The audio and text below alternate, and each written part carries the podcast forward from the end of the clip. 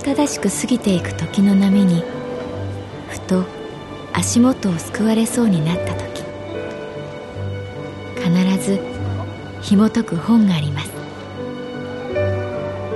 その本にはある女性の人生が描かれています。どこにでもあるごく普通の人生。でも本の中の彼女に出会うと心の湖に波紋が幾重にも広がるようにゆっくりと優しい言葉が満ちていきます。今日はどんな彼女に会えるでしょうか？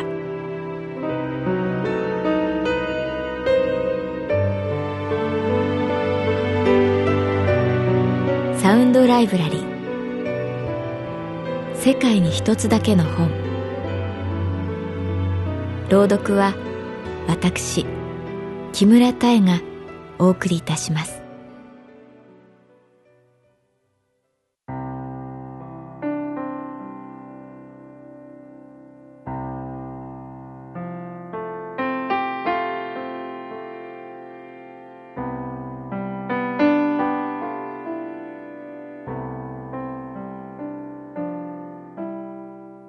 私の名前は月原かな子。38歳。旅行会社に勤めている。その日の夜の雨は不思議だった。アスファルトを叩く音が重く大きい。激しく降っているわけではない。ゆっくりと雨粒が見えるくらいに静かに落ちてくる。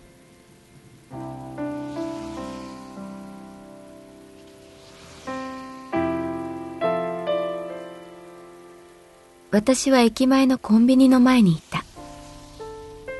ビニール傘を買おうか雨が止むのを待とうか思案していた。いつもなら少しくらい濡れても走ってしまう。雨の中に飛び出す。でもその時の私はすっかり疲れていてぼんやりしていて動き出す一瞬をどこかに置いてきてしまった。雨を眺める。歩道に弾ける水玉を見つめる。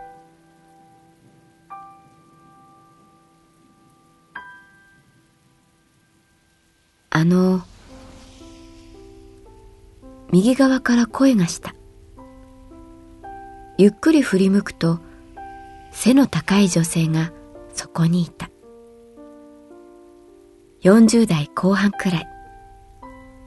髪はきちんと束ねてあって黒い大きなカバンを持っている。彼女の顔を見上げる。見覚えがあった。よかったらその私の傘で彼女は自分が差しているベージュの傘を傾けた。水滴がさーっと転がり落ちる。思い出した。彼女は私が住むマンションの隣の部屋の人。お隣のと私が言うと、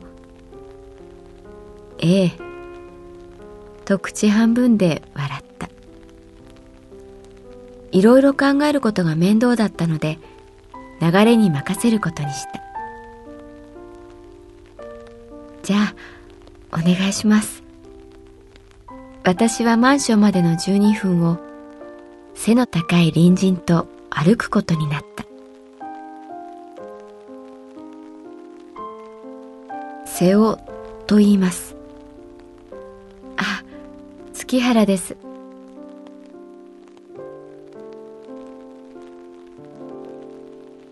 雨は彼女の傘に当たり地面に落ちた。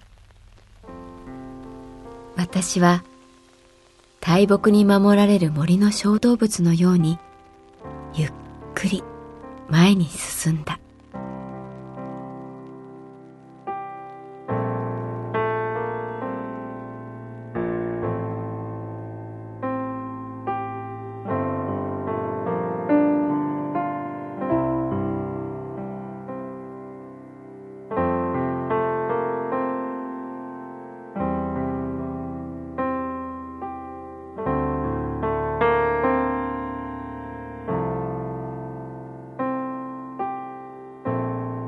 私の住むマンションはオートロック付きの9階建て。そんなに広い部屋がないので、一人暮らしの人が多いのだろうと思っている。隣に住む瀬尾さんとは働く時間が合わないのか、私の帰宅時間が遅すぎるのか、あまり会うことがなかった。でも、朝のゴミ出しの時、休日のお昼など、同時にドアを開けて同じエレベーターに乗ることがあった。あっても会釈するだけ。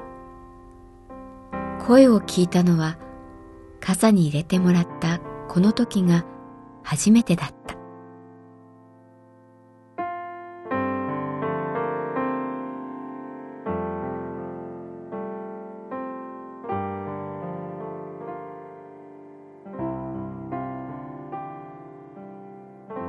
ハーブお好きなんですか？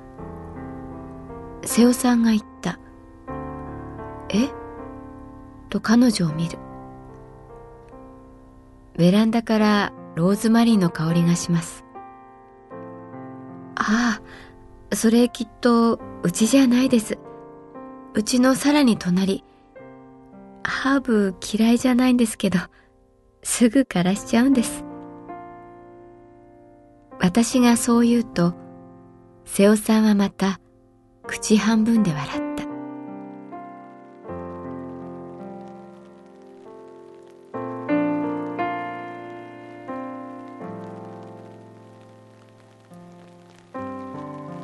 濡れてませんか？折りたたみで小さいから。と瀬尾さんが気遣ってくれる。いえ、大丈夫です。瀬尾さんは甘い香水の香りがした。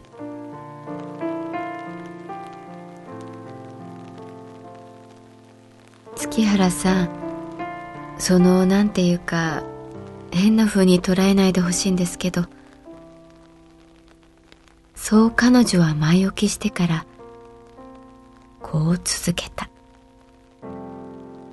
私見えてしまうんです。いろんなことが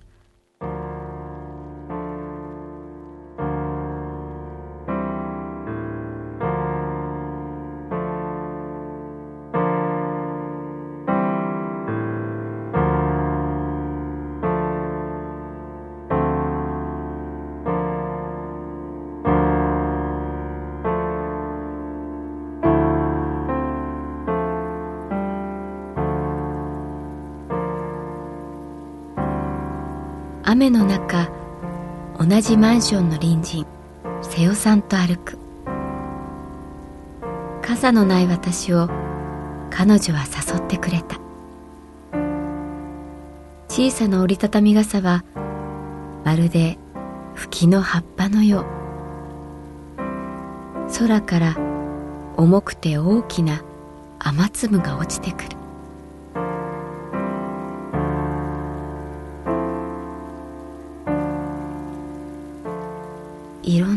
が見えてしまうって？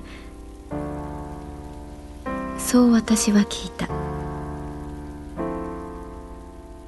例えば今日は月原さんにとってあまりいい一日ではなかったこととか月原さんのお父様のことや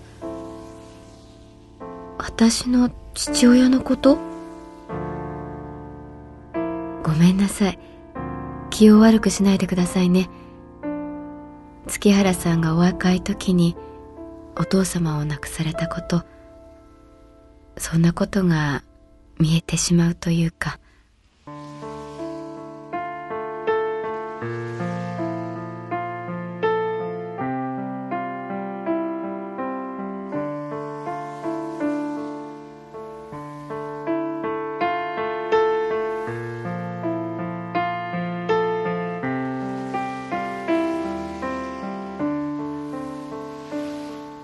車が横を通り過ぎるたびにバシャッと水たまりをはじく音がする。今まで何人かにこの類のことを言い当てられたりこういうことを言う人に会ってきた。だからそんなに不快や驚きはなかった。ただ瀬尾さんの言葉や話し方にはもっと切羽詰まった真実味があった。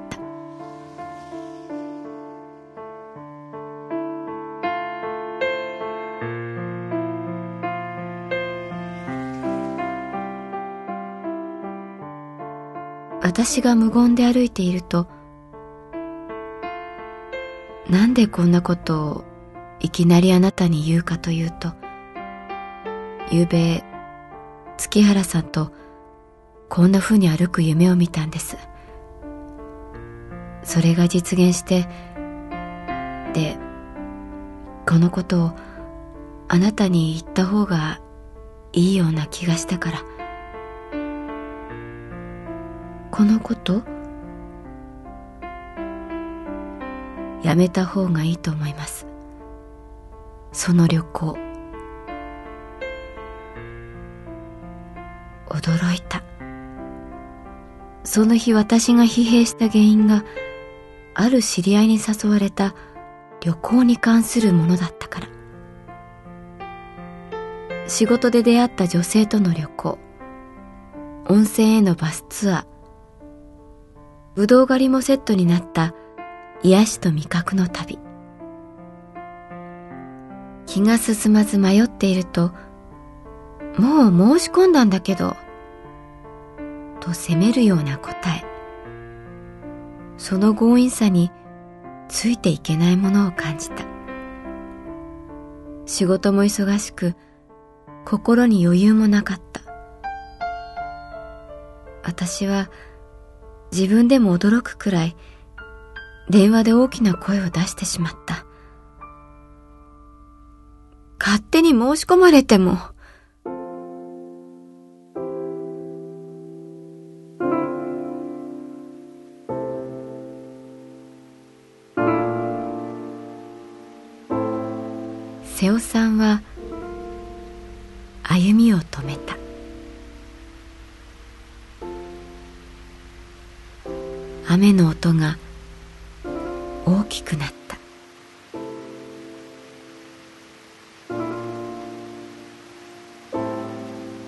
行かない方がいいと思います。はい。そうします。私は素直に言った。声が雨に吸い込まれる。また歩き出した私たちは無事。マンションに到着した。それから。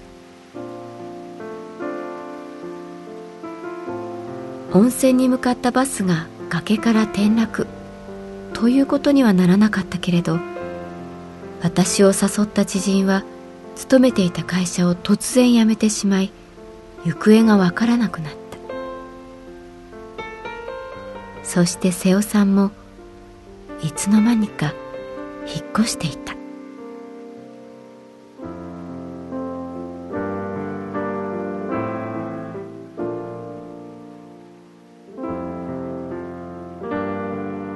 雨の日。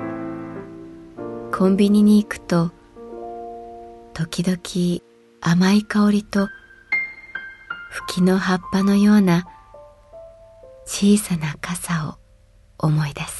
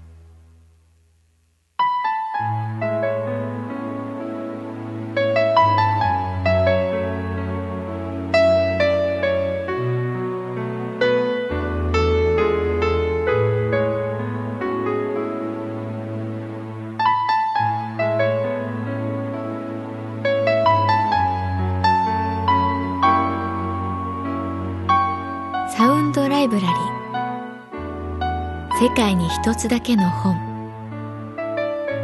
作構成。北坂雅人。朗読は私木村多江でお送りいたしました。